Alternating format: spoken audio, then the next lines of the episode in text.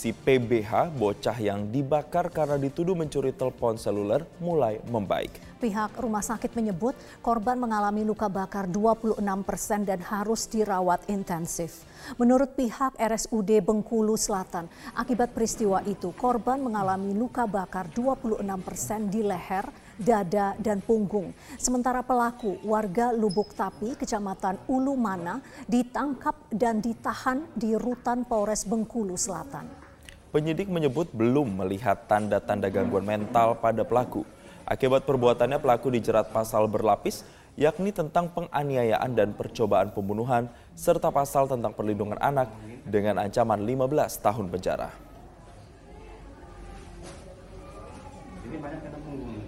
Peristiwa tragis upaya membakar korban hidup-hidup dilakukan pada 24 September lalu. Berdasarkan penyelidikan Satreskrim Polres Bengkulu Selatan, peristiwa bermula saat pelaku menuding korban mencuri telepon genggam.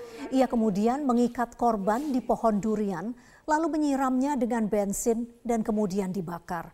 Korban berhasil melepaskan diri dan lari, lalu melaporkan peristiwa ini ke polisi bersama kedua orang tuanya.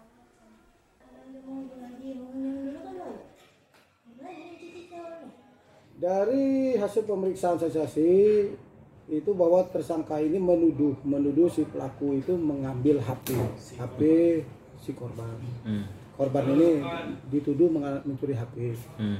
Tapi pada saat dasarnya HP itu sebenarnya tidak ada. Beberapa hari yang lalu sempat heboh adanya beberapa pendaki Gunung Soputan Sulawesi Utara yang dilaporkan tersesat hingga dua hari. Ya, mirisnya salah satu pendaki yang masih berumur tiga tahun sempat mengalami hipotermia. Tim SAR gabungan menemukan delapan pendaki yang tersesat saat akan turun dari Gunung Soputan, Sulawesi Utara pada Senin lalu dalam keadaan selamat. Pihak Basarnas Manado menyebut pada minggu malam menerima informasi ada delapan pendaki yang tersesat saat turun dari Gunung Soputan melalui jalur Tumaratas. Basarnas kemudian menerjunkan satu tim yang dibantu kelompok pelestarian sumber daya alam desa Tumaratas untuk melakukan pencarian. Pada keesokan harinya, tim menemukan ke-8 pendaki tengah beristirahat di pinggir jalan.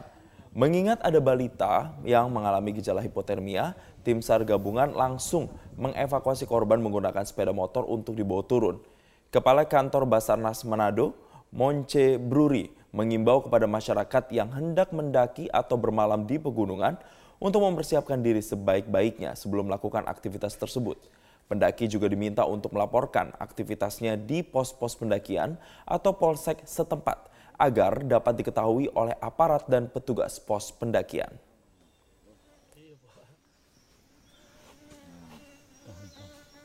Daki, dorong kawal. Oh yang di pos Jamat datang seputar itu kan Pak? Ini pilihnya itu Menteri Pertanian Syahrul Yasin Limpo memimpin langsung sidang Agriculture Ministers Meeting atau AMM G20 di Hotel Intercontinental Jimbaran Bali pada Rabu pagi. Dalam pembukaan AMM G20, Syahrul menegaskan tantangan global saat ini menuntut negara-negara di dunia untuk mengambil tindakan segera dalam jangka pendek, jangka menengah, dan jangka panjang. Menteri Pertanian Syahrul Yassin Limpo mengatakan tindakan segera ini bertujuan untuk mendorong percepatan transformasi sistem pertanian dan pangan menjadi lebih efisien, inklusif, tangguh, dan berkelanjutan, serta memastikan produksi pangan, gizi, dan lingkungan yang lebih baik. Tidak boleh ada negara yang terlewatkan dan tertinggal. Mentan menegaskan bahwa persoalan pangan adalah persoalan human rights. Karenanya kehadiran seluruh delegasi di sini menunjukkan komitmen untuk mengatasi ancaman krisis pangan global dan dukungan penuh kepada presidensi G20 Indonesia. Kondisi sesudah COVID dua tahun setengah ditambah dengan climate change dan ada ketegangan-ketegangan geopolitik menjadikan semua kelihatannya ada kesatuan emosional dari semua menteri G20 atau delegation delegasi mereka untuk mengatakan food security menjadi hal yang penting diamankan secara global. Oleh karena itu sepertinya akan terorientasi kesimpulan adalah food security atau pangan itu adalah human right. Pangan itu menjadi bagian untuk mewujudkan rasa adil kita. Oleh karena itu tidak boleh ada negara memberer negaranya kalau terjadi krisis pangan atau kelaparan di daerah itu. Itu menjadi salah satu orientasi dari kesimpulan itu. Sidang AMM G20 Indonesia membahas tiga isu prioritas. Pertama, mempromosikan sistem pertanian dan pangan yang tangguh dan berkelanjutan.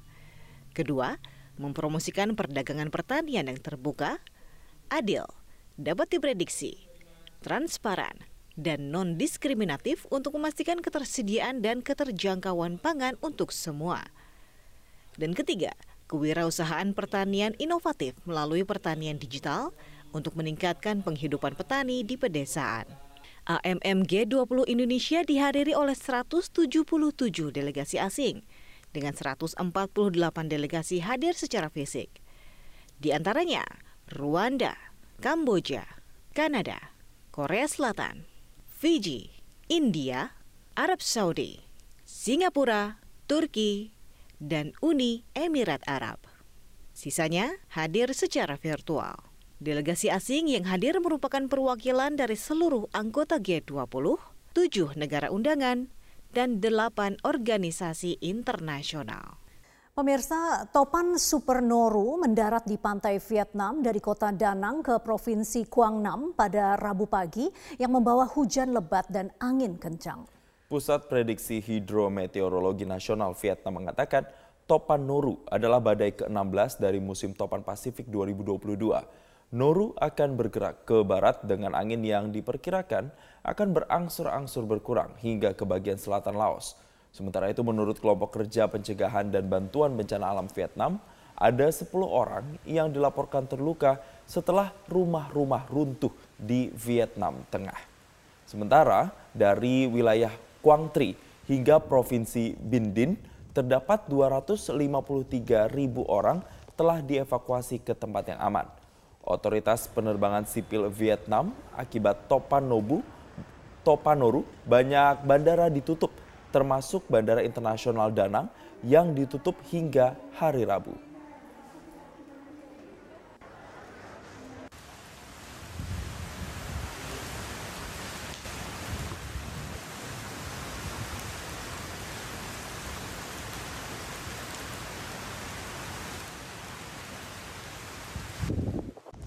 Pemirsa, rekaman yang dirilis oleh penjaga pantai Swedia menunjukkan gangguan di air terkait dengan kebocoran besar di dua pipa gas alam yang mengalir di bawah Laut Baltik.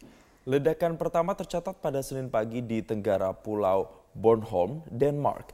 Denmark mengatakan pihaknya percaya ada tindakan yang disengaja di balik kebocoran pipa gas alam di bawah Laut Baltik. Kemudian disusul ledakan kedua yang lebih kuat di timur laut pulau dengan kekuatan setara dengan gempa magnitudo 2,3. Yang tercatat di stasiun seismik di Denmark, Norwegia, dan Finlandia.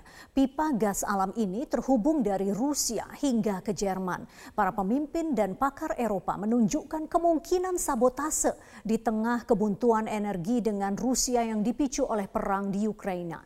Insiden ini dikhawatirkan akan menghambat peresmian pipa yang telah lama ditunggu-tunggu yang akan membawa gas Norwegia ke Polandia untuk meningkatkan kemandirian energi benua tersebut dari Rusia. Nah, buat Anda nih pemirsa, mungkin belakangan ini sering melihat ya kendaraan dengan plat nomor berlatar warna putih yang lalu lalang di jalanan.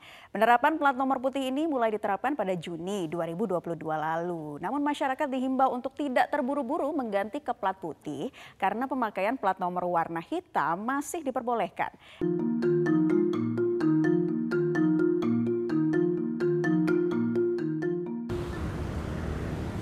Pemirsa Korps Lalu Lintas Kepolisian Negara Republik Indonesia terus menghadirkan inovasi untuk menciptakan keamanan, kenyamanan, dan ketertiban berkendara di jalan raya. Salah satu yang terbaru adalah dengan menghadirkan plat nomor kendaraan dengan latar putih. Tapi bagi Anda yang belum punya plat nomor kendaraan dengan latar putih, tidak perlu terburu-buru karena sampai dengan saat ini plat nomor kendaraan dengan latar belakang warna hitam ini masih bisa resmi digunakan. Nah, plat nomor dengan latar warna putih bisa Anda dapatkan secara resmi jika Anda yang pertama membeli kendaraan baru, yang kedua adalah kendaraan pajak lima tahunan, dan yang ketiga adalah jika kendaraan Anda mengalami mutasi daerah. Jadi jangan sekali-sekali Anda memalsukan plat nomor kendaraan dengan latar putih karena Anda bisa terjerat sanksi sesuai dengan regulasi yang ada. Dan kalau saya membaca beberapa artikel di sini dituliskan bahwa memang plat kendaraan dengan latar putih ini punya spesifikasi yang khusus. Bahkan Kepolisian Republik Indonesia dalam hal ini adalah Korlantas Polri punya alat canggih untuk mengecek yang pertama ini terkait dengan ukuran huruf dan angka. Yang kedua ini adalah terkait dengan ketebalan dan yang ketiga adalah panjang serta lebar dari ukuran plat nomor kendaraan latar putih tersebut. Nah, sedangkan kalau kita melihat peraturan Kapolri nomor 5 tahun 2012 pasal 39 ayat 5 tentang registrasi dan identifikasi kendaraan bermotor, di situ sudah dijelaskan bahwa jika masyarakat menggunakan TNBK atau plat nomor yang tidak dikeluarkan oleh Korlantas Polri, maka plat nomor itu tidaklah sah dan sekali lagi bisa dijerat dengan sanksi yang sudah diatur. Apa sanksinya? Sanksinya adalah penjara paling lama dua bulan atau denda paling banyak Rp500.000. Hal ini diatur dalam pasal 280 Undang-Undang Nomor 22 Tahun 2009 tentang lalu lintas dan angkutan jalan. Sebetulnya tujuan penggantian latar warna plat nomor kendaraan dari yang semula hitam dan sekarang menjadi putih ini adalah untuk meminimalkan kesalahan baca dari kamera ETLE atau Electronic Traffic Law Enforcement itu sendiri.